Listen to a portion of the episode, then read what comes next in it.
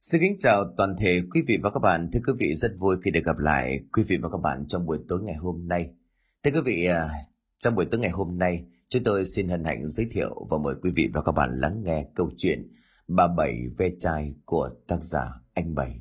Thưa quý vị, ngay bây giờ xin được hân hạnh mời quý vị và các bạn lắng nghe câu chuyện này.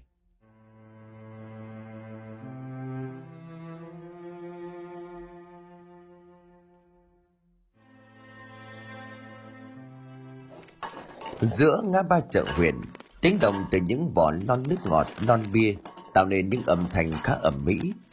Tác giả của chúng là một bà lão ngoài chừng 70, lưng cầm, mái tóc của bà bạc trắng, tay kéo cái bao chứa đầy vỏ non lên đít trên đường.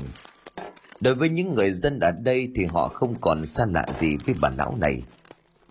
Thắm ngồi dưới hiên nhà lắng tai nghe văng vẳng thứ âm thanh kỳ lạ thì tò mò lắm. Cô quay sang hỏi dì Hạnh, một người giúp việc ở trong nhà. xì Hạnh, tiếng gì vậy? À, tiếng bà Bảy à, nhặt ve chai về đấy. Bà Bảy kia lúc này cũng đi ngang qua trước cổng của nhà thắm. Bà Hạnh có một chút chần chừ cất tiếng gọi lớn. Bà Bảy, bà Bảy, vô đây, tôi gửi cho mấy thứ. Có vẻ mừng rỡ, bà Bảy vội vàng chuyển hướng, bước tới đứng trước cổng của thắm rồi dừng lại, chứ không dám tiến bước vào trong sân. Bà ngước cổ lên nóng vào trong nhà với một cặp mắt đầy chờ đợi. Thắm cũng tò mò với đối phương cho nên bắt đầu thì thầm hỏi. Cháu chào bà, bà tên là gì ạ? Vâng, chào cô, tôi là Bảy. Trông cô lạ lắm. Tôi hay qua đây xin ve chai mà chưa thích cô bao giờ. dạ vâng ạ. Cháu mới ở nước ngoài du học về, mà nhà bà ở đâu vậy? Con cháu đâu mà không nuôi dưỡng, lại để bà đi nhặt nhạnh mấy thứ này? Con cháu tôi nó bận cả rồi. Tôi còn lao động được thì cứ làm kiếm thêm tí tiền thuốc men. Đúng lúc này bà Hạnh từ phía dàn bếp bước ra. Trên tay là một cây túi ni lông đựng đầy vỏ lon bia. Bà vừa đặt nó xuống dưới chân bà Bảy. Bà vừa cười vừa nói. Bà Bảy, hôm nay chỉ có chừng này thôi hôm nào có tôi lại cho tiếp. Quý hóa quá. Cô cứ cho tôi thế này tôi ngại lắm. Hay là tôi tôi trả cô ít tiền. Trời đất ơi tiền gì mà tiền. Ai lấy tiền bà thì tôi không biết. Chứ nhà này ông bà chủ rộng rãi lắm Tôi muốn à, bán hay là cho gì cũng được. Thế bà cũng khổ chứ đâu sung sướng gì. Thôi cứ cầm đi cho tôi vui. À, vâng, cô nói vậy thì tôi cảm ơn. Nhờ cô mà bữa cơm tối nay tôi có thêm tí mắm tí rau. Đã đến đây thì bà Bảy quay lưng rời đi. Tiếng len keng từ đống vỏ lon bia lại được vang vọng. Để cho bà đi khỏi thắm lại chép miệng. Khổ, biết là tự túc tài chính thế nhưng mà nhìn vẫn thấy bà ấy tội nghiệp quá con cháu trong nhà cũng nên có tí trách nhiệm, khuyên nhủ bà ở nhà nghỉ ngơi chứ. Cô chủ, cô đừng nói vậy. Người nhà bà ấy có ai còn sống đâu mà khuyên. Câu nói của bằng hành làm cho thấm cường lại. Xin hành, xin nói vậy là sao? Bà ấy không còn người thân à? Vâng đúng rồi. Sao lúc nãy bà ấy bảo con cháu bận hết? À chắc bà ấy sợ nói ra người ta lại kêu cầu xin lòng thương hại, cho nên mới giấu chứ tôi còn lạ gì bà Bảy. Nhà bà ấy ở ngay dưới chân cầu Bình Khuê. Vốn là trước đây mà một tiệm tạp hóa nhỏ để mưu sinh. Bà có con trai, con dâu và một đứa cháu nội kháu khỉnh. Thế nhưng mà trên đời này á, nào ai có biết được chuyện gì. Cả gia đình đang hạnh phúc thì đùng một cái đứa cháu nội bị ngã xuống con sông trước nhà chết đuối. Mẹ của thằng bé khóc ngất lên khất xuống khi thấy thi thể của đứa con được vớt lên. Sau khi lo tăng sự xong vì chắc đau buồn, cô ta cũng treo cổ tự tử trong nhà. Thế nhưng mà sự mất mát chưa dừng lại, bởi chỉ vòn vẹn một tuần sau thành con trai. Người con duy nhất của bà cũng bỏ đi vì bị chó cắn trong khi nhậu về không để ý. Đến khi phát bệnh dại rồi từ giả cõi đời chỉ sau đó vài ngày. Tăng chồng tăng đau thương chồng đau thương. Bà Bảy phải bán hết mọi thứ có giá trị trong nhà để lo hậu sự cho con cháu. Khi đó chính quyền vận động quyên góp. Ông bà chủ cũng tặng cho bà bảy mấy triệu đồng. Trời đất ơi! Sao trên đời này lại có người khổ vậy chứ? Thế sự ấy diễn ra cách đây lâu chưa gì? Cũng mới thôi, chắc là tầm à sáu bảy tháng. Do bán hết mọi thứ nên bà Bảy cũng dẹp luôn cái tiệm tạp hóa mà đi lang thang nhặt ve chai khắp nơi. Có nhiều người ngỏ ý muốn giúp bà chút vốn để nhập hàng bán lại. Thế nhưng mà bà ấy cứ lắc đầu từ chối. Nói chung là có nhiều điều khó khăn lắm. Chắc có khi là buồn quá bây giờ trở nên không có bình thường. Không có đâu. Theo cháu nghĩ thì bà Bảy à, muốn lang thang ngoài đường để không phải ở nhà một mình, nơi đầy những sự đau buồn. Cái này ở nước ngoài người ta có một à, công trình nghiên cứu tâm lý, cháu đã từng đọc qua rồi cho nên cháu biết. Ờ, ra là vậy. Cô chủ học nhiều thì mới biết, ở trên nhà quê như tôi sao mà hiểu được chứ. Câu trò chuyện của hai người bị ngưng lại khi Thắm trông thấy chiếc xe hơi của bố mẹ mình chạy tới. Tuy nhiên chưa kịp chào hỏi hay mừng rỡ, thì cô nhận ra gương mặt của hai người đầy vẻ bực tức. Thậm chí ông Thành bố của Thắm còn không chịu mở cửa xe cho vợ. Cứ như vậy xăm xăm bước vào trong nhà. Để đến lúc bà Đào mẹ của cô rời khỏi xe thì Thắm điện chạy ra. Mẹ có chuyện gì vậy? Còn chuyện gì nữa? Bố mày có ngày nào để tao vui vẻ đâu. Đối với ông ấy ta làm gì cũng sai cả. Nhìn thấy hai dòng nước mắt đỏ hoe của mẹ thấm vội an ủi. Thôi mẹ bình tĩnh đi. Chắc bố con dạo này à, áp lực công việc, chuyện làm ăn cho nên cọc cằn như vậy. Làm ăn gì? Ông ấy đang gặp con nào trên tỉnh ấy. Cứ đợi xem, tao mà tìm được tung tích của nó thì đừng nói là tao ác. Tiếng đổ vỡ trong nhà cũng vang lên gần như cùng lúc. Tác giả của nó tất nhiên không ai khác ngoài ông Thành. Thực ra thì Thắm từ lâu cũng đã biết tình cảm của bố mẹ mình không còn được như trước. Còn nhớ thời cô chưa đi du học, đã có lần phát hiện bố ngoại tình với một người phụ nữ làm nghề massage. Sau lần bị phát hiện đó, ông hứa sẽ bỏ thói trăng hoa không tái phạm nữa. Nhưng có lẽ lời hứa lúc này cũng đang hết hạn sử dụng như tình cảm của ông với mẹ cô vậy. Đến tối không khí nặng nề vẫn tràn ngập trong nhà, bữa cơm tuy thịnh soạn với đầy đủ những món ăn ngon được bà Hạnh chuẩn bị. Nhưng ông Thành chỉ lôi chai rượu ngoại ra uống, còn bà Đào thì thậm chí không thèm động đũa, cứ nằm lì trong phòng riêng ở tầng 3. Ngồi một mình trên bàn ăn, thắm vì không muốn phụ công của bà Hạnh cho nên cố gạt hết sự khó chịu mà ăn được non một bát. Ăn xong cô Toan định đứng lên rời đi, thì ông Thành cất tiếng gọi. Thắm, mày sau này đừng có như mẹ mày nha, suốt ngày xấu tính nạnh hoẹ rồi làm đủ thứ điện điên khùng. Tao còn hiền đấy, chỉ nếu vớ phải cái thằng khác chắc nó đánh cho điên thật. Bố nói vậy mà nghe được à? Thắm quay sang gần giọng trả lời. Dù gì thì mẹ cũng đồng hành với bố từ khi hai người còn trắng tay. Bây giờ có cơ ngơi của cải, bố định gạt phăng mẹ đi sao? Ơ cái con này, mày bắt đầu giống mẹ mày rồi đấy. Ta làm gì sai mà hai mẹ con mày suốt ngày chỉ chết vậy? Bố làm gì thì tự lương tâm bố biết, còn đâu phải thám tử đâu mà điều tra được. Có vẻ như cơn tức giận đã lên đến đỉnh điểm, ông Thành trừng mắt, vừa lấy chiếc cốc đang ở trên mặt bàn, ông ném thẳng xuống đất, khi đổ mất dậy. Mày nói chuyện với bố mẹ mày vậy hả? Mày chán sống rồi hả? Ai cho mày ăn cơm áo mặc? Ai nuôi mày khôn lớn thế chừng này? Tiền mấy năm qua mày đi ăn học tiêu xài bên nước ngoài ai chu cấp? Khi đổ phản phúc. Trước những câu nói đầy nặng nề của bố, hai hàng nước mắt của thắm đất tuôn trào lan dài từ trên má xuống tận cằm. Nhưng cô không muốn cãi cự lại làm gì, chỉ quay lưng đi thẳng ra ngoài ra khỏi nhà thắm vừa đi vừa khóc, cũng may giờ này trên đường không có quá đông người, chứ nếu không họ sẽ tưởng cô bị điên mất. Đi thêm được một đoạn tinh thần lúc này của thắm cũng khá hơn, thì nhận ra mình đang ở giữa cây cầu bình khuê. Nhìn một làn nước đang cuồn cuộn chảy phía dưới thắm thở dài. Đúng là mệt mỏi thật, không biết từ bao giờ mọi thứ để trở lại như trước đây. Và rồi ánh mắt của thắm vô tình quét qua một căn nhà nhỏ nằm ngay ở dưới chân cầu qua ánh đèn bên trong hắt sáng, cô nhận ra hình dáng gầy gò của bà bảy. Nhà bà ấy đây sao? Sự tò mò thôi thúc thắm bước tới. Bước đến nơi thì đúng là bà bảy đang loay hoay phi quần áo trên cái xào đỏ. Thắm hít một hơi cất tiếng gọi nhẹ. Bà bảy ơi! Nghe tiếng gọi trời lại khá tối cho nên bà bảy nheo cặp mắt, hỏi lại với theo. Ai đây? Là là cháu à? Thắm bước tới gần hơn ánh đèn bên trong nhà hắt xa cũng làm lộ rõ mặt của cô. Bà Bảy nằm một nụ cười tươi giói miệng móm mém gần gù. Trời đất, cô chủ nhà con Hạnh đây mà. Cô đi đâu? Chỗ này dơ lắm, đường toàn đất với bùn. Cô lên lại trên lộ đi. Không sao đâu bà. Con đi dạo mát tình cờ thế bà cho nên con ghé ngang vào chơi. Ờ, à, thì cô ăn cơm chưa? Nếu chưa thì đợi tôi phơi xong xào đồ rồi vào trong ăn.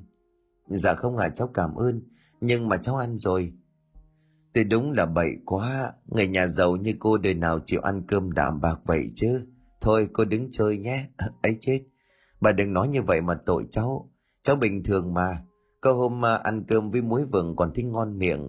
Không tin hôm nào bà hỏi gì Hạnh là biết ngay. À, vâng vâng.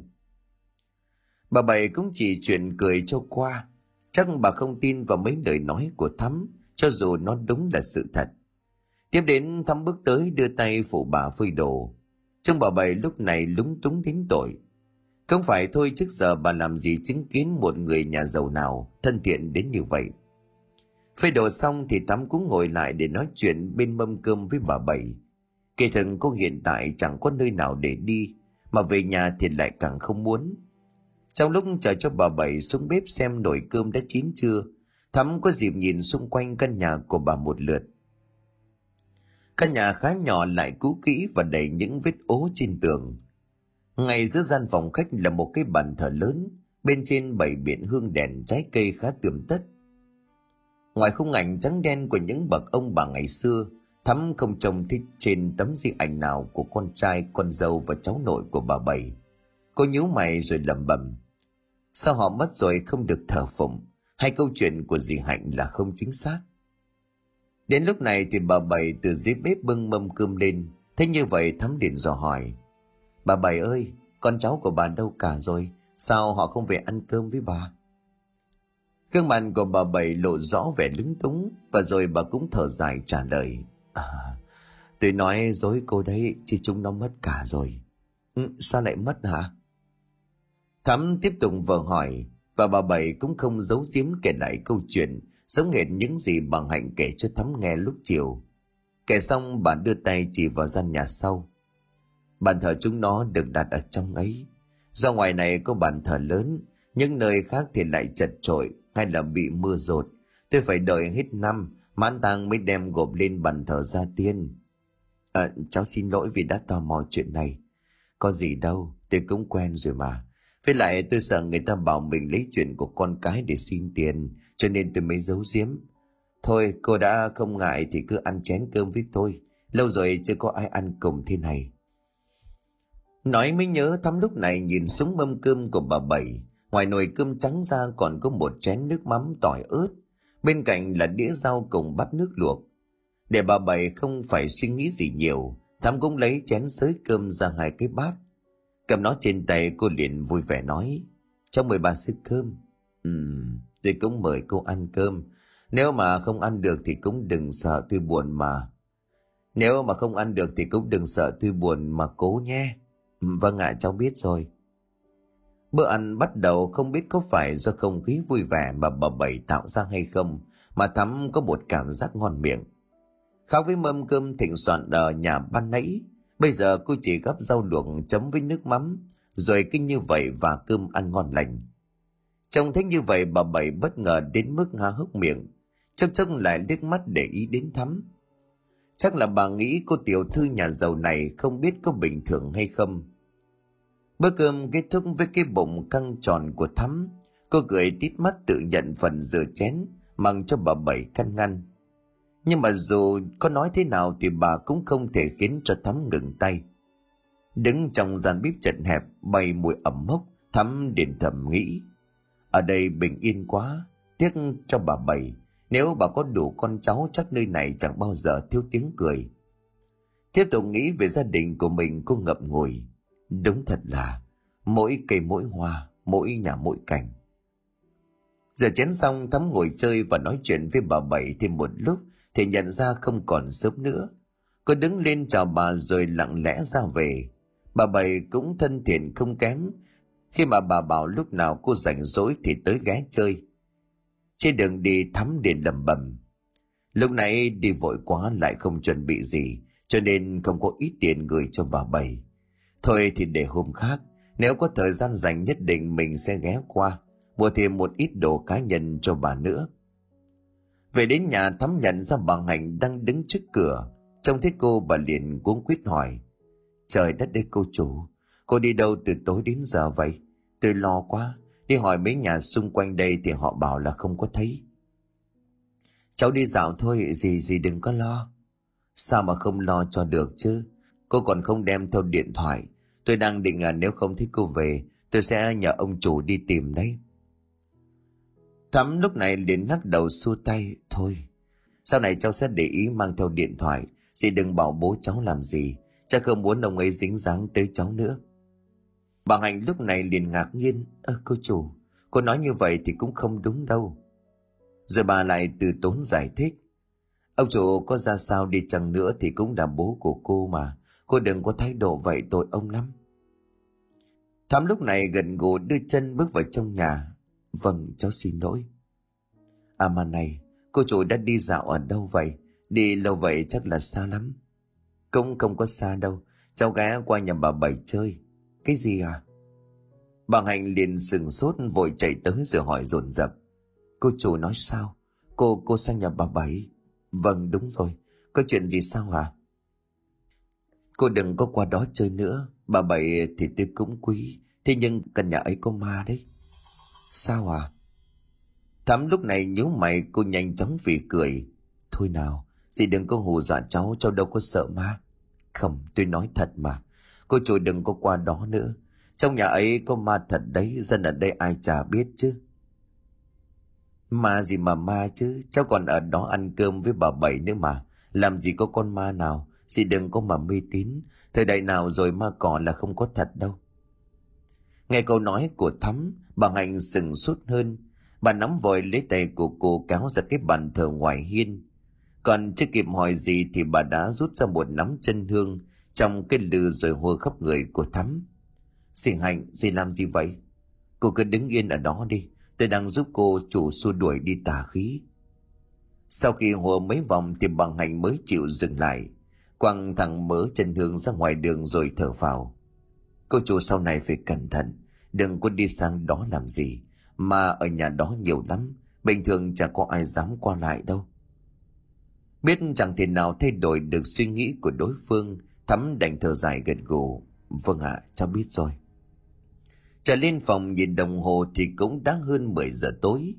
Thắm lấy quần áo tắm rửa rồi đeo lên giường. Tuy nhiên cô chưa ngủ vội mà lấy giấy bút soạn ra một danh sách dài những thứ cần mua để tặng cho bà Bảy. Còn những gì bằng Hạnh nói cô đâu có quan tâm. Thời buổi nào rồi mà còn ma với trả quỷ. Bà Bảy đã bất hạnh lắm rồi, còn tung tin đồn đại như vậy thì làm sao ai dám giúp đỡ cho bà ấy. Sáng hôm sau vừa mới tỉnh dậy thì Thắm đã bắt tay ngay vào kế hoạch của mình. Cô cầm hơn 5 triệu đồng rồi chạy xe thẳng ra ngoài chợ. Theo danh sách trong tay, Thắm mua quần áo chăn gối cùng một chiếc quạt điện. Ngoài ra cô còn mua thêm sữa và ngũ cốc dinh dưỡng. Những thứ này rất tốt cho người già như bà Bảy. Mua xong Thắm chất hết lên một chiếc xe tải rồi nhờ họ chạy đến nhà bà Bảy. Thế nhưng khi nghe nhắc đến tên thì người tài xế lại lắc đầu từ chối. Không được cô hả? Tôi không có nhận quốc này đâu. Cái nhà mà ấy bị ma ám đấy. Vào rồi nhập lại thì mang họa.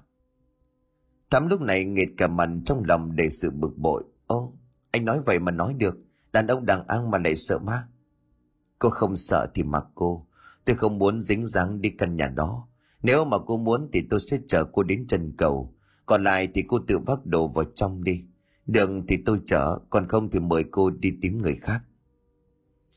Thắm ngó nghiêng hết một vòng thấy không còn chiếc xe chở hàng nào nữa, cho nên cô đành bấm bụng, chấp nhận yêu sách của đối phương. Thôi được rồi, anh cứ chở tôi tới chân cầu cũng được. Rồi, nhất trí. Thế là chiếc xe tải nhỏ đồng ý chạy về phía trước. Thắm lúc này chạy chiếc xe máy đi theo sau. Đi tầm nửa giờ thì cũng đến được cầu Bình Khuê. Nhìn đống hàng bị đặt hết lên vệ đường mà thắm bực bội. Bởi khoảng cách từ ngoài này vào nhà bà Bảy không có xa. Nhưng đối với thắm, để khuôn hết đống đồ này vào bên trong cũng không phải là chuyện đơn giản. Ngó nghiêng một hồi cô liền nhìn thấy một người phụ nữ đang đứng trước một căn nhà nào đó. Thế là thắm nhanh chóng mở lời xin giúp đỡ. Chị dì ơi, à, giúp em với. Chào cô. Người phụ nữ chồng có vẻ khá thân thiện. Cô đi đâu đấy? Đồ đặc lình kình thế này không có ai phụ à? Thắm lúc này liền ngước mắt lên rồi trả lời. À không à, em định mang đốm đồ này về cho nhà bà Bảy. Chị giúp em được không à?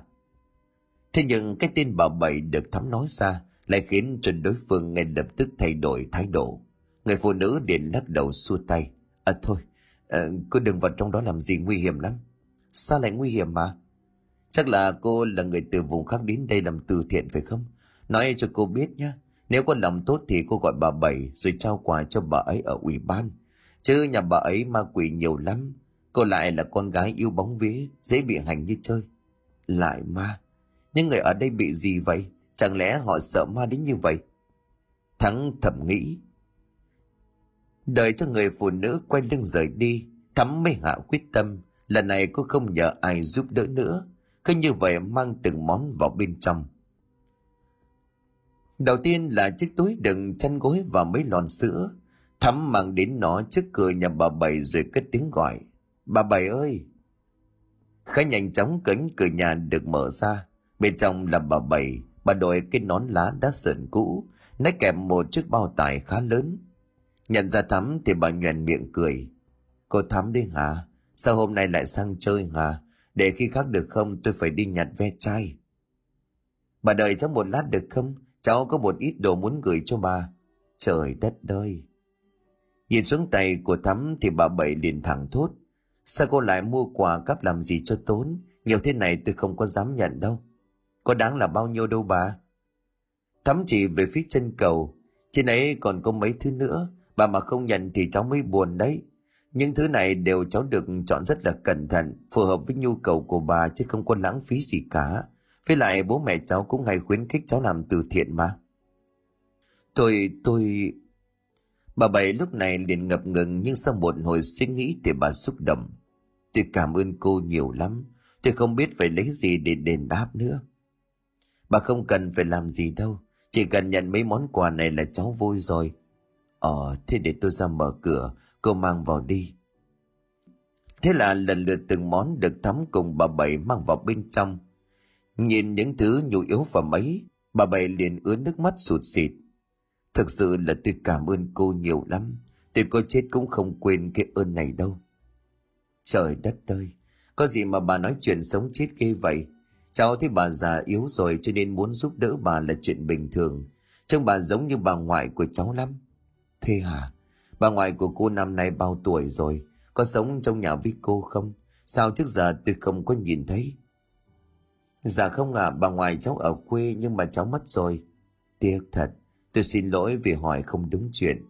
Không sao ạ, à, bà ngoại cháu cũng mất lâu rồi mà. Mấy đống đồ đạc này bà định để ở đâu? Hay là cháu giúp bà sắp xếp nhé? Thôi không cần đâu. Bà Bảy lắc đầu đưa tay ngăn thắm lại. Cứ để đó tôi sắp sau. Bây giờ tôi phải ra ngoài kiếm ve chai rồi. Hôm nay bà nghỉ một hôm được không hả? Sao cũng có một chút để biếu bà. Vừa nói thắm vừa lấy từ trong túi ra một chiếc phong bì. Bên trong là một triệu đồng cô đã chuẩn bị sẵn. Thế nhưng bà Bảy liền lắc đầu ngoẩy ngoẩy, xua tay rồi nói. Tôi không dám nhận đâu. Cô cho tôi nhiều quá. Nhận nữa tôi ngại lắm. Tôi còn khỏe còn sức lao động mà. Thì cứ đi làm vậy thôi. Nói đến đây thì bà Bảy cũng xách chiếc nón đội lên đầu. Miệng lúc này liền thúc giục. Thôi cô đi ra ngoài đi. Để tôi còn khóa cửa lại cho chắc. Ở vùng này có trộm nhiều lắm. Thấy vậy chứ cứ sơ hở ra là chúng đột nhập vào lục lọi ngay. Vâng ạ, à, cháu biết rồi. Thăm công đứng lên theo. Nhưng tranh thủ lúc bà Bảy đang lấy chìa khóa, cô nhanh tay kẹp phong bì xuống dưới đống đồ đạc trong phòng. Ra khỏi nhà thì thắm công vội đi ngay, mà nhìn theo cái dáng người long khom bà Bảy cho đến khi mất hút rồi mới rời đi. Về đến nhà Thắm vẫn không tài nào dứt được dòng suy nghĩ thương cảm về số phận của bà Bảy.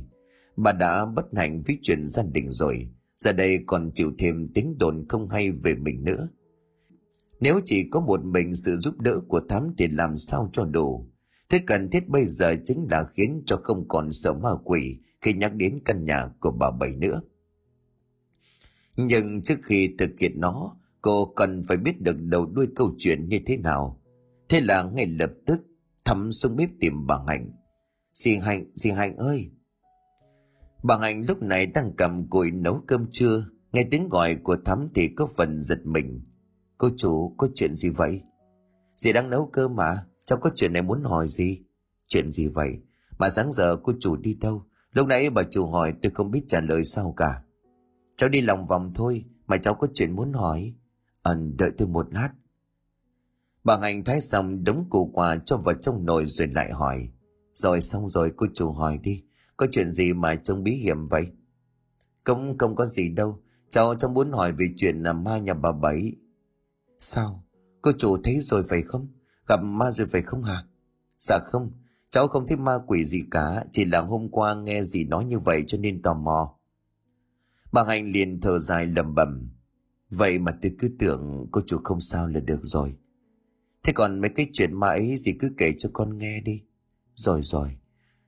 Bà hạnh kéo ghế ngồi xuống rồi bắt đầu kể. Chuyện ma quỷ của nhà bà Bảy tồn tại trước cả lúc cháu trai của bà mất. Số là khi đó một nhà hàng xóm muốn xây cất lại nhà mình, cho nên muốn thầy phong thủy về xem địa chỉ. Ông vừa đến nơi thì không xem cho nhà thuê mình vội, mà cứ chăm chú hướng mắt sang phía nhà bà Bảy. Hỏi ra mới biết là ông thấy nhà bà ấy đầy âm khí, nhiều vòng tích tụ. Tuy nhiên đến dò hỏi thì lại bị anh con trai của bà nổi nóng và đánh đuổi. Sự việc ấy càng đến nỗi công an phải xuống tận nơi để hòa giải. Ông thầy phong thủy kia tức tôi lắm. Trước khi rời đi còn phán thêm một câu. Nếu không muốn thầy về giảng hết luồng âm khí thì sớm muộn nhà bà Bảy cũng gặp tai họa. Và đúng là tai họa đến thật. Chỉ non chừng hơn nửa tháng sau thì lần lượt con cháu của bà đều ra đi. Sự việc ấy vẫn chưa có dừng lại khi mà trong đám tang của chính con trai của bà Bảy có đến 4 năm người hàng xóm tham gia đều bị vòng nhập. Họ tự nhận mình là những người xa lạ, đã cư ngụ ở đây rất lâu, còn há miệng ra cười như là những người điên. Thậm chí có người còn đứng dậy phồng mang trận mắt đánh đuổi những người khác. Mọi người khi ấy sợ hãi lắm, còn những người khác thì bị nhập kia, đến nay vẫn chưa thể bình ổn trở lại. Nghe bảo cá biển có trường hợp còn phải đưa đi bệnh viện tâm thần để chữa trị. Từ đó nhà bà Bảy được mọi người cho rằng nhiều ma quỷ tụ tập cho nên chẳng ai dám bén mảng tới. Hàng ngày trông thấy bà đi ra ngoài nhặt nhạnh đống ve chai thì mọi người cũng thương. Thế nhưng mà hầu hết họ đều giúp đỡ hay là tặng cho bà trên đường, chứ không có dám về nhà. Ngày đến đây thì Thắm cũng lờ mờ nhận ra được mọi chuyện. Cái chuyện ma này tuy nghe có vẻ rùng rợn, thế nhưng mà không có nhiều căn cứ. Nhớ đâu mà những người kia họ lại điên thật, cố tình làm vậy để phá bà Bảy thì sao? Không có đâu. Cô chủ đừng có không tin vào ma quỷ. Tôi có bà bạn thân, từng thấy ma ở nhà bà Bảy nó ghê lắm. Sao à? Có người thấy thật à? Bà bạn này của tôi làm nghề bán xôi. Hàng ngày bà ấy cứ gánh xôi đi khắp nơi để bán rào Hôm đó là nhá nhèm tối, bà đi tới khu vực cho cầu Bình Khê để giao nốt mấy gói xôi cuối. Vừa mới dứt tiếng giao thì có giọng nói vọng tới gọi. Cô dì ơi bán cho tôi gói xôi. Có chút mừng rỡ bà bạn vội vàng quẩy gánh bước nhanh về tiếng nói. Đến trước một căn nhà nhỏ, bà nhận ra người vừa gọi mình đây là một người đàn ông trung niên khá gầy. Đối phương ngất hàm hỏi, xôi bán thế nào vậy cô? À, rẻ lắm, 10 nghìn một gói. Xôi đây à, chính tay tôi nấu đấy, à nếu không ngon thì tôi trả lại tiền. Người đàn ông lúc này cũng cười theo rồi tay phẩy phẩy. Thôi, còn bao nhiêu tôi lấy hết, tiền này khỏi phải thối Vừa nãy ông ta vừa đưa tờ tiền 500 ngàn mới cứng. Mừng nhắm mắt được vàng bà liền cuống quýt, gói hết rồi đưa cho đối phương không quên cảm ơn dối rít Nếu như mà chuyện đến đây thì cũng chẳng có gì đáng nói. Thế nhưng mà đến khi về đến nhà, mà túi tiền ra kiểm tra thì bà mới giật mình.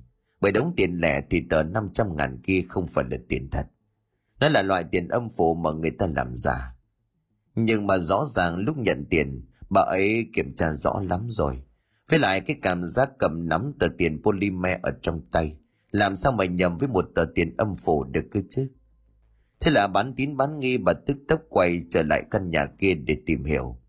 Đến nơi bà tá hỏa nhận ra, mấy gói xôi của mình được đặt ở bên vệ đường. Và tất cả chúng đều đã ôi thiêu xỉn màu và bốc lên một mùi chua chua. Cái gì thế này? Linh tính là mách bảo bản thân vừa gặp phải thức không sạch sẽ. Bà liền ú ớ chạy về nhà.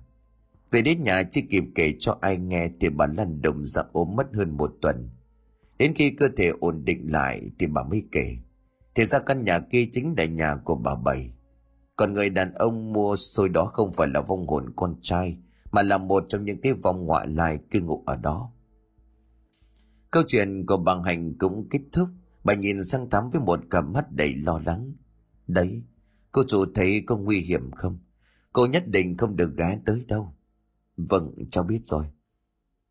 Thắm gần gù đứng dậy đi về hướng cầu thang, vừa đi cô vừa thầm nghĩ.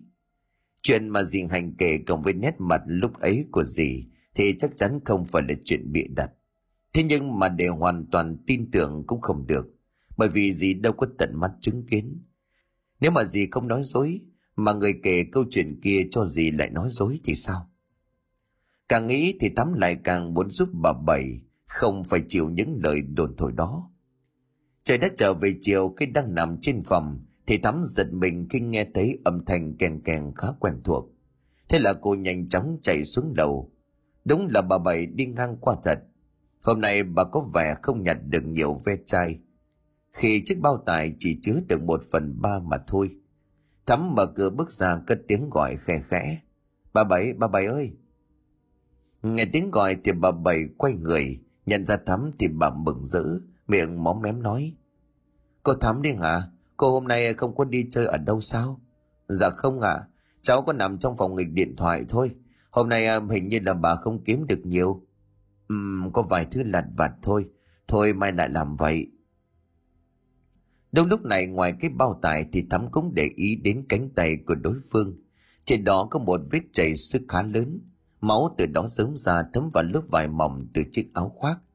Bà, bà bị sao vậy ạ? À? Ừ, không có gì đâu, tôi bị trượt ngã. Có thật không à? Thật chứ, chỉ là vết thương ngoài da, không có gì cả. Lát về sức tí dầu là khỏi ngay mà. Vâng, bà nhớ đi cẩn thận nha. Nhớ giữ gìn sức khỏe đấy. À, tôi biết rồi. À, tí quên mất. Tối nay là ngày sinh nhật của cháu nội tôi. Tôi muốn uh, mua chút đồ về làm một chiếc tiệc nhỏ nhỏ trên bàn thờ cho nó. Cô có rảnh thì ghé qua chơi một lát. Ồ vậy hả? Nếu có thời gian cháu nhất định sẽ ghé qua. Thế nha, cô qua thì tôi vui lắm đấy. Câu trò chuyện đến đây bị ngưng lại khi thắm nghe tiếng giọng của bà Hạnh gọi mình. Cô chủ, cô chủ ơi! Xin Hạnh cháu ở ngoài này. Làm gì mà ngoài đường vậy hả cô? Câu nói của bà Hạnh khựng lại khi trông thấy Thắm đang đứng cùng bà Bảy. Nhận ra đối phương bà Bảy liền vẫy tay. Cô Hạnh, chào cô nhé. Vâng, chào bà. Cô chủ, cô ở ngoài này làm gì mau vào trong đi. Vâng ạ, à, cháu vào ngay đây. Thắm nhảy mắt với bà Bảy một cái rồi quay lưng đi vào trong nhà. Bà Bảy cũng lững thững kéo cái bao tải rời đi. Nhìn theo bóng dáng của bà bằng hạnh lầm bầm gì đó, còn gương mặt thì hiện lên một vẻ không mấy tự nhiên. Trời tối bữa cơm ngon lành đã được bày biện trên bàn. Tuy nhiên ông Thành lại từ trên đầu bước xuống với một bộ vét cùng với một mùi hương hoa nồng nặc. Bố định đi đâu à? Tới bữa cơm rồi. Trước câu hỏi của con gái thì ông gần gù nhíu mày.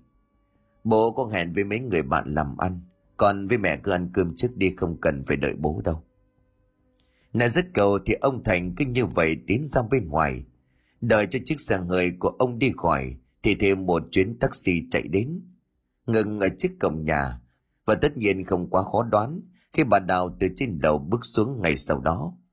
Trong bà vội vàng lắm, mà đối với Thắm thì cô chẳng cần hỏi, bởi cô thừa biết mẹ mình đang đi theo dõi để đánh ghen.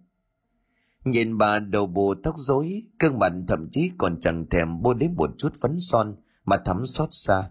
Cô liền đập ống nói, mẹ cho con theo với. Bà Đào lúc này chép miệng gạt phăng đi. Mày còn nhỏ biết cái gì mấy cái chuyện này. Thôi ở nhà lo ăn cơm ngủ nghỉ đi, lát mẹ về ngay. Nói xong thì bà cũng vội vàng chạy đi, ngồi trên chiếc bàn ăn thắm điện thở dài để ngao ngán. Không biết đến bao giờ mình mới lại được ngồi ăn một bữa cơm gia đình đúng nghĩa. Bà Hạnh lúc này cũng phiền lòng không kém bà bước tới thì thầm an ủi. Cô chủ à, chắc không có gì đâu. Cả vợ chồng nào cũng có lục đục. Chắc là vài bữa nữa lại vui vẻ ngay thôi. tôi ở đây mấy năm rồi cũng quen. Cô chủ không biết đâu. Nhiều hôm ông chủ còn mua quà tặng bà chủ. Hai người cười tít cả mắt lên đấy. hành lúc này liền lắc đầu ngao ngán. Thôi, dì đừng có an ủi con nữa. Con hiểu bố mẹ mình đang như thế nào mà. Chắc có khi tháng sau phải theo cả hai ra tòa để ly hôn đấy. Nó đến đây thì cô cũng chẳng thiết tha gì chuyện ăn uống mà cứ như vậy đứng dậy bỏ lên phòng, bỏ bằng bằng hạnh gọi với theo. lên đến nơi thắm nằm vật ra giường thở từng hơi đầy nặng nhọc. Ai bảo tiền nhiều là sung sướng cơ chứ? Nếu mà tiền nhiều mà cứ sống như thế này thì thà như mình nghèo như bà bảy còn xứng hơn. Cái tên mà bà bảy vừa lóe lên trong đầu thì thắm liền nhớ ra lời mời lúc chiều của bà thế là cô lại ngồi dậy thay bộ quần áo mới, xuống gọi cầu thang. Nhận cơ hội bằng hành đang loay hoay trong bếp thắm thở phào nhẹ nhõm, bởi cô không muốn đối phương biết mình đi đâu. Khéo lại hỏi han chuyện rồi khuyên cản đủ thứ. Rời khỏi nhà, thắm đi một mảnh đến cầu bình khuê. Căn nhà của bà bảy hiện lên trong ánh đèn vàng vọt hắt ra. Xung quanh vẫn là một sự vắng lặng đầy yên tĩnh. Bước tích cầm thắm liền cất tiếng gọi bà bảy bà bảy ơi. Rất nhanh chóng bà bảy từ trong lọ mọ đi ra. Trông thấy tắm bà liền mừng rỡ. Cô tới rồi hả? Tôi mong cô đến sớm hơn. Cứ tưởng là cô bận. À, dạ không à. Chắc cũng bận một chút việc thôi. Thế bà tổ chức tiệc xong rồi hả? Xong rồi. Mà cũng có tổ chức gì đâu.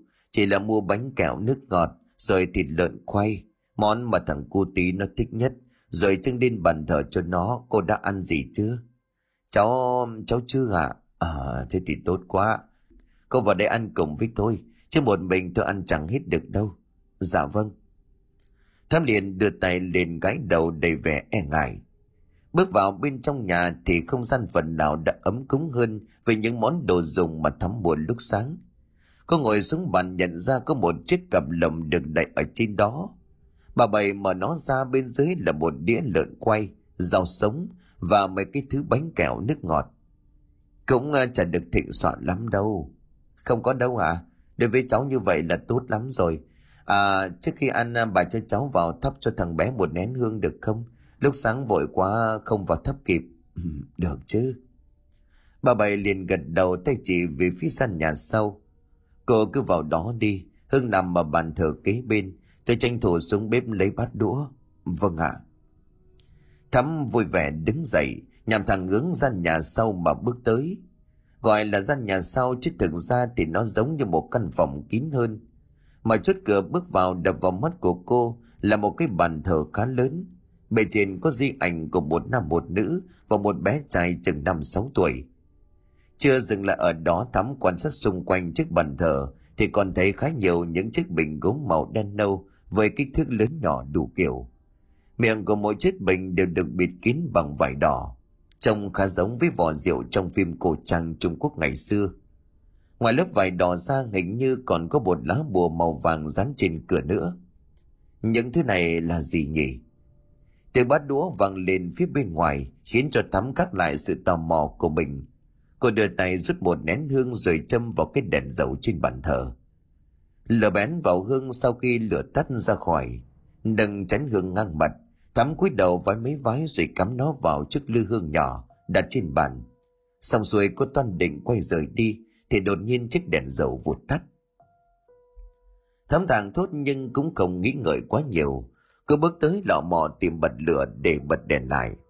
Trong bóng tối bàn tay của Thắm lò dò, chạm hết một lượt nhưng vẫn không thấy cái bật lửa đâu. Trong phòng lại không có đèn hay đập bất cứ một thứ ánh sáng nào. Và rồi đang loay hoay thì một bàn tay lạnh ngắt chộp lấy tay của Thắm, cô phát hoảng giật ngược lại u ớ. À, ai đây? Là tôi đây. Ánh sáng từ bóng đèn trong phòng được bật mở, Thắm tất cả tim lại khi nhận ra người đang nắm lấy tay của mình đây chính là bà Bảy. Cô sao vậy? Tôi chuẩn bị xong bắt đũa rồi, thấy lâu cho nên tôi vào thử xem. Dạ, cháu đang tìm bật lửa để châm lại ngọn đèn dầu. À, cô cứ để đó tôi thắp cho. Nhưng, nhưng mà sao nó tắt vậy ạ? À? Trong phòng kín thế này làm gì có gió? Cô không thấy sao? Đèn còn tí dầu nào đâu mà bảo nó sáng. Vừa nói bà Bảy vừa cầm chiếc đèn dầu lên, thắm nhắm mắt nhìn lại. Đúng thật phần đựng dầu của nó đã cạn sạch, cô phì cười đưa tay gãi. À, vậy mà cháu cứ tưởng, tưởng gì? Tưởng nhà này có ma chắc. Câu hỏi của bà Bảy làm cho Thắm có chút giật mình cô lắc đầu xu tay. À không, cháu không có ý đó. Thôi cô đừng giấu. Tôi biết người ở vùng này đồn đại gì về căn nhà của mình. Chuyện đến tai cô cũng là điều dễ hiểu thôi. Thắm lúc này liền ngập ngừng nói. Vâng ạ, cháu cũng đã nghe. Nhưng mà cháu không tin vào mấy chuyện ma quỷ. Từ hôm qua đến giờ cháu qua đây mấy lần có bị gì đâu. Đúng, cậu nghĩ như vậy tôi mừng lắm. Không có nhiều người như cô. Thôi để tôi châm thêm dầu, cô ra ngoài đợi đi, lát là xong ngay thôi. Vâng ạ. À. Thắm gật đầu lững thững bước ra ngoài. Khoảng chừng 5 phút sau thì bà Bảy cũng có mặt. Bữa tiệc được bắt đầu. Vừa ăn hai người vừa nói chuyện với nhau đủ thứ chuyện trên đời. Thắm cũng chia sẻ về quãng thời gian ở nước ngoài cũng như những câu chuyện không được vui vẻ trong gia đình. Quả thật trước khi đến đây Thắm không nghĩ mình sẽ nói nhiều như vậy. Nhưng chắc có lẽ sự thoải mái của bà Bảy mang lại giúp cho cô cười mở, chút bỏ được những khó chịu trong lòng. Cuộc trò chuyện kéo dài cho đến khi kim đồng hồ chỉ sang gần 10 giờ đêm, Thắm mới sực nhớ ra là mình phải về. Thế là cô phụ dọn dẹp rồi chào từ biệt bà Bảy. Không quên hẹn hôm sau rảnh sẽ qua chơi với bà thường xuyên. Về đến nhà trời lúc này đã khuya, thám nhận ra chiếc xe hơi của bố đã được dựng trong sân. Điều này có nghĩa là bà Đào cũng đã về. Bên trong nhà tối om, Thám hít một hơi cố gắng tra chìa khóa vào ổ và mở nó một cách nhẹ nhàng nhất có thể. Cơ may hành động này của cô không đánh thức bà Hạnh. Chắc có khi bà vẫn nghĩ cô nằm trong phòng từ tối đến giờ.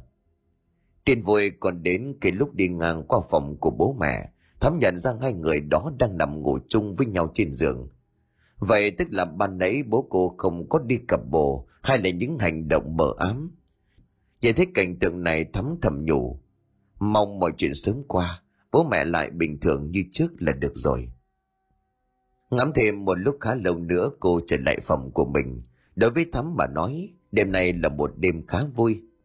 Giờ mà xong cô nằm trên giường dự định lướt điện thoại cho mỏi mắt rồi ngủ. Nhưng chưa kịp cảm nhận được cơn buồn ngủ, Thắm thấy bụng của mình đau nhói.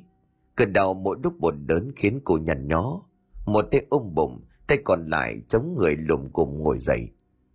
Không may nhà vệ sinh được làm ngay trong phòng, cho nên Thắm nhanh chóng giải quyết được bầu tâm sự. Vừa đi cô vừa suy nghĩ, chắc có lẽ ăn đồ ở nhà bà Bảy là nguyên nhân cho cơn đau này.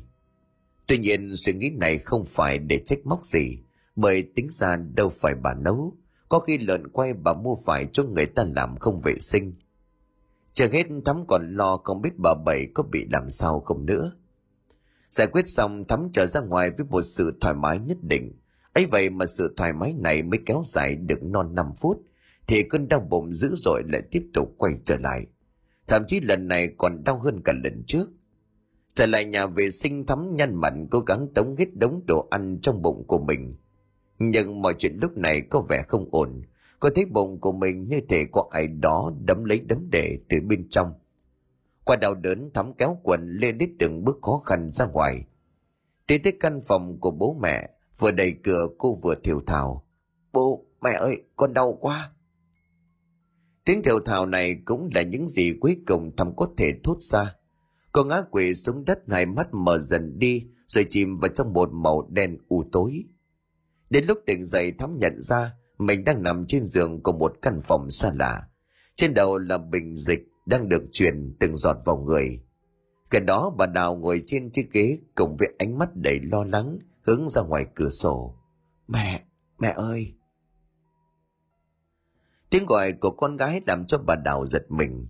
Thoáng chút mừng rỡ bà chạy ngay đến rồi rối rít. Thắm, con tỉnh rồi hả?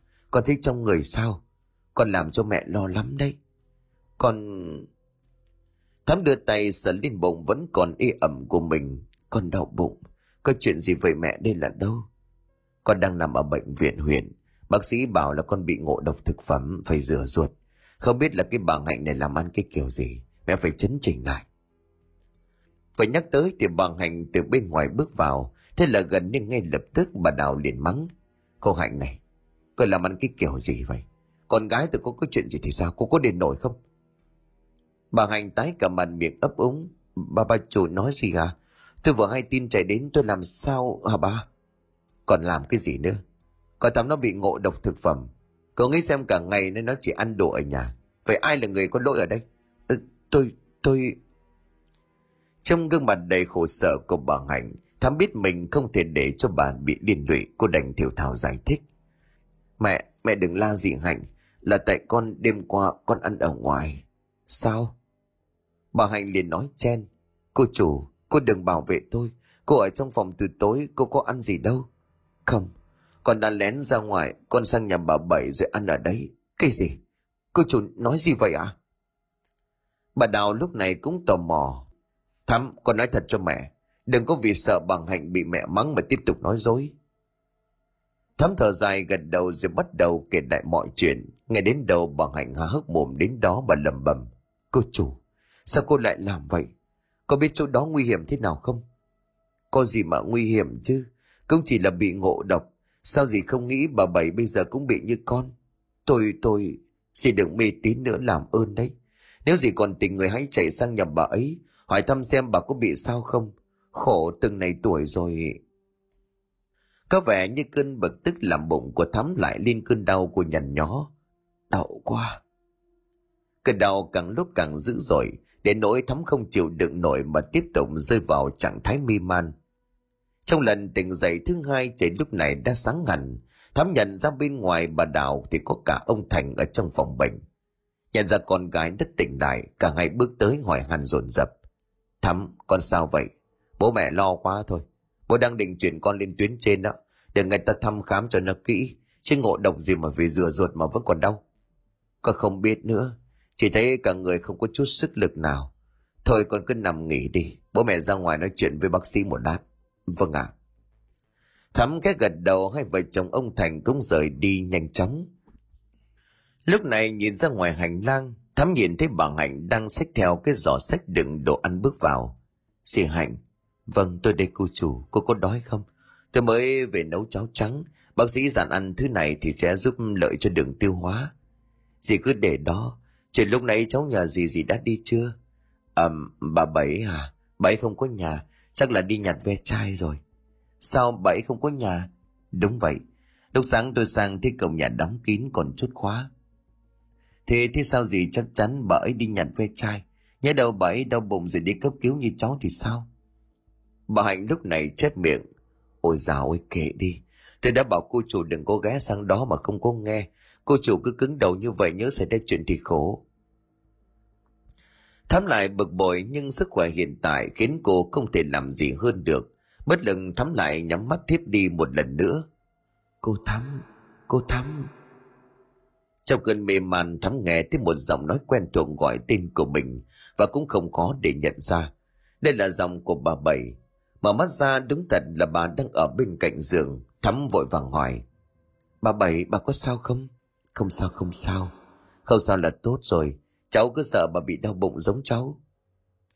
Bà Bảy tiếp tục cười còn Thắm bắt đầu nhận ra dường như có điều gì đó không đúng. Bởi ngoài bà Bảy ra trong phòng lúc này có khá đông người.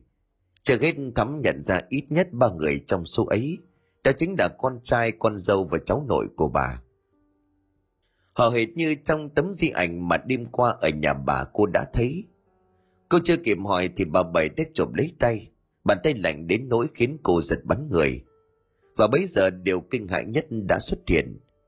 Thắm trông thấy gương mặt của bà Bảy thay đổi. Miệng của bà đen ngòm trông hệt như là một chiếc lỗ sâu hoắm. Từ trong ấy tuôn ra một đống những con bọ màu đen. Chúng bay khắp phòng phủ kín mặt mũi đám người còn lại. Quá kinh hãi, thắm hết lên rồi bừng tỉnh dậy. Cảnh vật trong căn phòng đã trở về trạng thái bình thường. Vẫn có một bàn tay đang nắm tay của thắm. Nhưng bàn tay này là bàn tay của bà Đào. Thắm thở hồn hển miệng lắp bắp. Mẹ ơi, mẹ đây. Bà Đào lau mồ hôi lên trán cho con gái miệng lo lắng. Con thấy trong người sao rồi? Con cứ ngất đi tỉnh dậy như vậy mẹ lo quá. Con, con sợ lắm. Thám hòa khóc nức nở tất nhiên bà Đào không biết chuyện gì đang xảy ra với con gái của mình. Bà cũng chỉ biết ôm lấy cô mà an ủi. Không sao hết. Con yên tâm đi, mẹ đã nói với bố rồi. Là nữa sẽ có xe đưa con đến bệnh viện thành phố. Trên ấy có bác sĩ giỏi lắm. Đúng như lời của bà Đào nói ngay đầu giờ chiều, Thắm đã được chuyển viện. Lần này làm phòng bệnh có đầy đủ tiện nghi, có máy lạnh tivi và một nhóm y tá túc trực 24 trên 7 cho mọi tình huống và nhu cầu cần thiết của cô. Tuy nhiên cũng như ở bệnh viện huyện, các bác sĩ sau một hồi chẩn đoán xét nghiệm và nội soi thì thông báo cô chỉ bị ngộ độc và rối loạn đường tiêu hóa. Tuy vậy, bà Đào cũng tin tưởng gửi con gái lại để chăm sóc.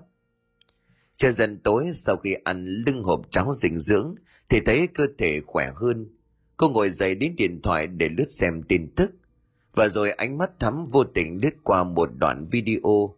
Bên trong đó là hình ảnh của một bà lão đang băng ngang qua đường. Cái gì thế này? Thám thẳng thốt bởi nhìn người trong video kia giống hệt bà Bảy. Nhưng rồi khi chấn tĩnh lại được thì lại không phải bà ấy mà là một bà lão khác. Mình, mình bị sao thế này? Thắm nhăn nhó để khó chịu. Cô quyết định không xem điện thoại nữa mà tắt nó đi nhét vào di gối. Vợ chồng bà Đào nghe bảo đang đi làm thủ tục nhập viện và mấy thứ hồ sơ khác cho nên chỉ còn lại một mình cô trong phòng mà thôi. Để bản thân khuây khỏa đôi chút, thắm lồm cồm rời khỏi giường để tiến tới cửa sổ với ý định mở nó ra để hóng gió ngắm cảnh. Phòng bệnh của thắm nằm tít tận trên tầng 5 của tòa bệnh viện. Tầm nhìn phía cửa sổ nhìn thẳng xuống mặt đường đông đúc. Nhìn quang cảnh náo nhiệt trước mắt, thắm phần nào cảm thấy dễ chịu hơn. Cô nhắm mắt lại hít một hơi, tuy nhiên một mùi hôi thối sống ngay vào trong mũi, làm cho thắm giật mình lùi lại. Theo phản xạ cô mở mắt để xem thử cái mùi hôi kia xuất phát từ đâu. Nhưng có lẽ đây là một quyết định sai lầm, bởi thắm nhìn thấy bà Bảy đang đứng bên ngoài cửa sổ. Mà không, gọi là bà ấy đang lơ lửng mới đúng. Trên người của bà những con giỏi bọ đen nhánh vẫn đang bỏ lúc nhúc. Thứ mùi hôi cũng từ đó mà phát ra. Bà Bảy nhuận miệng cười giơ tay vẫy vẫy ra hiệu cho Thắm bước tới gần mình. Quá kinh hãi với cảnh tượng diễn ra trước mắt, Thắm chỉ kịp hét lên một tiếng rồi ngất lịm đi. Thêm một lần nữa tỉnh dậy, cô mệt mỏi nhìn xung quanh. Vẫn là bà Đào. Bà có một vẻ mặt mệt mỏi khi ngồi ngủ gục trên chiếc ghế ở gần đó. Nhớ tới những câu chuyện lúc ngất đi Thắm vội vàng cất tiếng gọi. Mẹ, mẹ ơi! Tỉnh cơn mê bà Đào vội vàng chạy đến. Thắm, con sao rồi? Đau ở đâu không con? Con, con không sao. Con làm cho mẹ lo quá. Sao cứ ngất mãi như vậy? Mà mấy người bác sĩ ở đây cứ bảo con không có vấn đề gì mới bực chứ. Bố con hiện đang nói chuyện với họ. Nếu cần thiết thì tìm viện mới. Ở Việt Nam không ai tìm ra bệnh thì mang ra nước ngoài. Nhà mình có thiếu tiền đâu. Mẹ, hình như con, con làm sao? Con cũng không biết, hình như là con gặp ma. Cái con bé này, lớn gần này tuổi rồi còn ma với cỏ. Chắc nằm trên giường rảnh rỗi xem phim ma rồi suy nghĩ lung tung chứ gì. Thắm nhiều muốn nói gì đó thêm nhưng rồi lại thôi. Cô thở dài nắm lấy tay của bà Đào. Mẹ ở đây với con nhé, đừng có đi đâu đấy. Rồi tôi biết rồi, khổ lắm cơ. Thắm gần gù nắm chặt tay của mẹ mình, trong lòng cũng bắt đầu có chút yên tâm. Trẻ càng về khuya ngoài bà Đào ra thì ông Thành cũng ngồi ở trong phòng với con gái. Mấy quan hệ của hai vợ chồng ông qua hơn một ngày cùng nhau lo cho con gái cũng bắt đầu trở nên hòa thuận. Thậm chí ông hiện tại còn giọt trái cây cho vợ và con gái ăn. Nhìn thấy cảnh tượng này thắm vui lắm. Cô thầm nhủ nếu mà bị bệnh mà đổi lại gia đình hòa thuận thì cũng không tệ. Đúng lúc này tiếng gõ cửa phòng vang lên, kèm theo đó là một giọng nói nhẹ nhàng. Có ai ở trong phòng không hả? Ai đó? Dạ em là y tá. Thế giờ phát thuốc em vào phát thuốc hả? À vâng, cô đợi tôi lát tôi ra ngay. Vừa nói ông Thành vừa đặt con dao gọt trái cây xuống rồi lững thững tiến ra. Thắm cũng nhìn theo bố, nhưng cái cánh cửa vừa được mở cô liền sửng sốt. Bởi ngoài cô y tá thì đứng đằng sau là cái thân hình đầy kỳ dị của bà Bảy. Bà nhìn cô chằm chằm ngay hốc mắt đỏ đỏm như thể chảy máu. Bà giơ tay chế thẳng về phía của Thắm. Quá sợ hãi cô liền hét lên. Đừng, bố ơi, Đó, ông cười lại đi bố. Thắm, con sao vậy? Cô y tá đang phát thuốc mà. Không, bố ơi, bà ấy kìa, đừng cho bà ấy vào đây, bố ơi, đừng. Cơn sợ hãi quá độ khiến Thắm đền cơn co giật. con nằm vần ra giường trừng mắt nhìn lên trần nhà. Khỏi phải nói bà Đào cùng chồng sợ hãi vội chạy đến. Chiếc nút cấp cứu cũng được ấn và một ekip bác sĩ nhanh chóng có mặt. Hai mắt Thắm chỉ kịp nhận thấy đến đây rồi lại tiếp tục chìm vào cơn mê man. Ba ngày trôi qua Thắm gần như chẳng ăn uống được gì, giờ giấc sinh hoạt cũng bị đảo lộn. Gần như mỗi lần tỉnh dậy, cô lại bảo xung quanh mình có người, rồi nhờ bố mẹ mình đuổi đi. Tuy nhiên chỉ có một mình Thắm là thấy được những người đó. Bà Đào sụt sùi khóc thậm chí bà còn nghĩ đến khả năng sẽ đưa con gái vào bệnh viện tâm thần. Chiều hôm nay tình hình thậm chí còn nghiêm trọng hơn khi Thắm Bảo nhìn thấy một người nào đó đang đánh mình. Nó rất câu cô nôn ói ra một thứ chất dịch màu đen, bốc mùi hôi tanh đến đậm giọng. Bà Đào dường như không chịu đựng được nữa, bà gọi chồng ra một góc rồi thì thầm. Anh này, hay là mình đưa con Thắm vào viện tâm thần đi. Cứ thế này em không biết con bé trụ được bao lâu. Em bình tĩnh đi. Anh đã liên hệ với một bác sĩ nổi tiếng chuyên về thần kinh ở nước ngoài. Ông ấy hiện đang trên đường bay đến đây. Chắc chiều tối là tới. Nhưng ông ta có giúp được không em sợ quá. Chắc là được thôi. Mình cứ tìm đủ mọi cách em đừng có bi quan. Ảnh hưởng đến sức khỏe thì lại mệt. Cuộc trò chuyện của hai vợ chồng bị ngắt bởi tiếng chuông điện thoại của ông Thành vang lên. Nhìn vào màn hình thì ông nhíu mày. Ủa, chị Hạnh gọi gì vậy? Nhắc máy lên sự bất ngờ của ông càng được nhân lên. Sao à? Chị nói sao? Chị đến đây làm gì? Thật à? Chị đang ở đâu? Rồi rồi rồi, cứ đứng ở đó, tôi sẽ tới ngay. Cơ máy xong, ông Thành thuật lại. Chị Hạnh đang bảo là ở bến xe thành phố đi cùng một ông thầy nào đó. Bảo là sẽ giúp được con Thắm khỏi bệnh. Trời đất! Có thật không ạ? Ông thầy nào thế? Chịu thôi. Chị nói cũng không có rõ ràng. Thì em cứ ở đây trong con Thắm đi. Anh đi về đón rồi quay lại. Vâng, anh đi cẩn thận. Nói xong, ông Thành rời đi. Khoảng chừng hơn nửa giờ sau thì ông quay lại với bà Hạnh. Đi cùng còn có một người đàn ông trung niên. Trông ông này mập mạp phúc pháp. Phải nhìn thấy đối phương bà Đào đã hỏi ngay. Chị Hạnh, chuyện này là sao? Ông này là... Dạ thưa bà chủ, đây là thầy lĩnh thế giỏi về bùa ngải. thế bảo sẽ giúp được cô chủ thoát kiếp nạn này. Nhưng giúp là giúp thế nào? Có thắm bị gì mà phải nhờ tới thầy Pháp?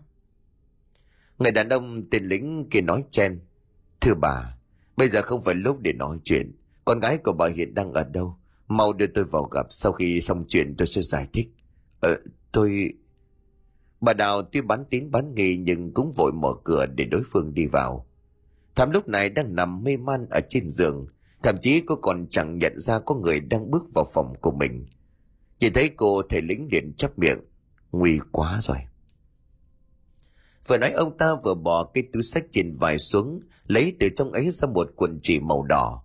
Tiếp đến đồng lấy một đoạn, còn vào đầu ngón tay của thắm. Đầu còn lại thì còn vào chính ngón tay của mình. Ông còn dặn mọi người có mặt ở đó mau đóng hết cửa lại, rồi giữ chặt cơ thể của thắm xuống giường. Thì hoang mang không kém nhưng vợ chồng ông Thành cũng đành phải làm theo. Vì đơn giản họ đã cảm thấy bất lực với tình trạng của con gái.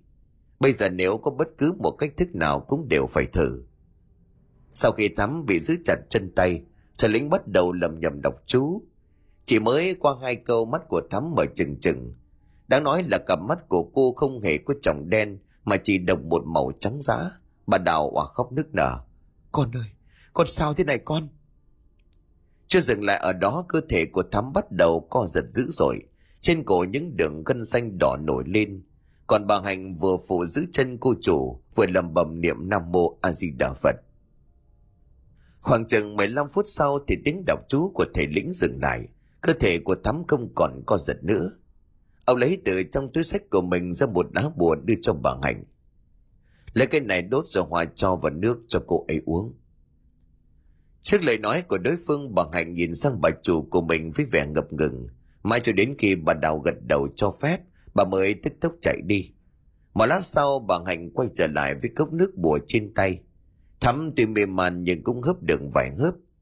Và rồi cô ôm bụng, nằm lăn lộn, miệng rên la đầy vẻ đau đớn. Bà đào xót con toan định lao tới để giúp, nhưng bị chồng ngăn lại. Ông thành thì thầm, em bình tĩnh, để xem thế nào thầy lính có vẻ không quá bất ngờ trước phản ứng của thắm ông dùng bàn tay của mình ấn mạnh lên trán của cô Thắm há miệng ra tuôn một tràng dịch nhảy kèm với là cả chục con bọ đen nhánh. Lúc nhúc trông hết sức kinh dị. Chưa hết đám sâu bọ sau khi được nôn ra, thì như thể bị một luồng sức mạnh nào đó làm cho tan biến. Cứ liên tục như vậy, cho đến lần nôn thứ tư thì đã không còn con bọ nào. Thám đường thầy lĩnh đặt nằm lại ngay ngắn trên giường, ông thở vào lau mấy giọt mồ hôi lấm tấm trên trán. Xong rồi. Bà Đào là người đầu tiên chạy đến bà díu dít. Thầy ơi, con tôi nó sao vậy? Con gái của bà bị người ta dùng tà thuật để hại. Cứ may tôi tiết kiệm bây giờ mọi chuyện đã được hóa giải. Trời đất, ai mà ác vậy chứ sao lại hại con gái tôi? Cái này... Um... Bà Hạnh đứng kế bên nói chen, là bà Bảy nhặt ve chai đấy bà chủ. Sao? Bà Bảy, sao bà lại hại con Thắm? Thầy lĩnh lúc này liền tiếp lời. Chuyện này kể ra thì dài dòng, khởi nguồn của nó là vào khoảng gần một năm trước. Khi ấy tôi được một người tới nhờ xem phong thủy để xây nhà. Lúc tới nơi thì ngoài căn nhà được thuê mướn, tôi để ý thấy ngay gần đó có một căn nhà bị âm khí bao phủ. Sợ bên trong có người bị vong hại cho nên tôi định làm phước gia tay giúp đỡ. Nhưng mà ai ngờ cái bà lão trong căn nhà đó là một pháp sư. Bà ta theo đạo phái dùng phép đen ở bên Thái Lan, chuyên dùng bùa ngải để làm những việc không được trong sạch. Ngoài ra âm khí trong nhà cũng từ đám âm binh bà ta nuôi. Sau khi muốn giúp đỡ không thành, ngày đêm ấy tôi bị bà ta phái âm binh đến tấn công. Không may mà cảnh giác cho nên né tránh được. Tôi dùng bùa của sư phụ để lại mà hộ thân. Sao không hại được tôi cho nên là bà phù thủy kia bị chính phép thuật của mình hại. Phần hàn ập đến liên tục khiến cho con trai, con dâu và cháu bà gặp nạn rồi mất. Ngay trong đám tang của con trai bà ta, đám âm binh vốn được nuôi dưỡng đã quay sang nhập vào những người tham dự mà làm loạn. Không may sau đó tôi tới giải quyết hết chúng. Lần đó tôi cũng có nói chuyện và khuyên nhủ bà ta buông bỏ thù hận, đừng tiếp tục luyện phép đen để rồi mang họa. Bà ta cũng hứa sẽ không tái phạm. Nhưng ai có ngờ vừa mấy hôm qua, tôi có ghé ngang qua nhà bà ấy, thì thấy âm khí không những không tiêu biến mà còn tích tụ ngày càng nhiều. Muốn tìm gặp để hỏi thì bà ta lại bỏ nhà đi đâu mất. Thì sáng hôm nay khi mà trở lại thì gặp đường bà Hạnh cũng đang lần là ở gần đó. Hỏi thăm một hồi thì tôi lờ mờ đoán bệnh tình cô Thắm đây có liên quan đến bà phù thủy kia. Đúng là mọi chuyện như là vậy thật. Nghe kể tới đây thì bà Đào như vỡ lẽ bà nghiến răng nói trong cơn uất hận. Cái bà bảy này, gia đình tôi tốt với bà ta như vậy, tại sao lại muốn hại con gái tôi chứ? Chắc là do cô Thắm đây là người thường xuyên tiếp xúc, với lại cô ấy còn trinh trắng. Người luyện phép đen rất thích điều này. Nếu như dùng bùa để hại chết được Thắm, hồn phách cô ấy sẽ được bà ta thu về luyện thành quỷ. Loại quỷ này có đến 10 người như tôi cũng không làm được gì. Trời đất ơi! Ông Thành đứng bên cạnh lên tiếng. Cái bà này, thì phải báo công an bắt bà ta lại. Không thể để bà ta hại người như vậy. Ông thầy lĩnh liền lắc đầu, không cần đâu. Giờ tôi đoán bà ta chắc không còn sống để hại được ai nữa. Dặn dò hai vợ chồng bà Đào thêm vài câu để giúp cho sức khỏe của Thắm được hồi phục. Thầy lĩnh cũng xin phép ra về để kịp ngày mai đem đến nơi khác phòng thủy. Trước khi đi thì ông Thành có chút tiền để hậu tạ, nhưng phải dúi mãi thì mới nhận được một phần nhỏ trong tay. Thắm thì tình hình sức khỏe tiến triển theo hướng tích cực nhanh chóng. Ngay trong đêm cô đã hoàn toàn tỉnh táo, thậm chí còn bảo trong cơn mê, trông thấy có một luồng sáng làm đánh bay bà Bảy và đám người nhà của bà. Nói về bà Bảy sáng tinh mơ hôm sau, người dân trong xã phát hiện thi thể của bà bên vệ đường, khắp người bị kín đen bầu kín, bò từ trong mắt mũi miệng bỏ ra. Bên công an đều khám nghiệm từ thi rồi kết luận, bà bị lên cơn nhồi máu cơ tim mà chết. Tuy nhiên nguyên nhân thực sự thì chỉ trời mới có thể biết được.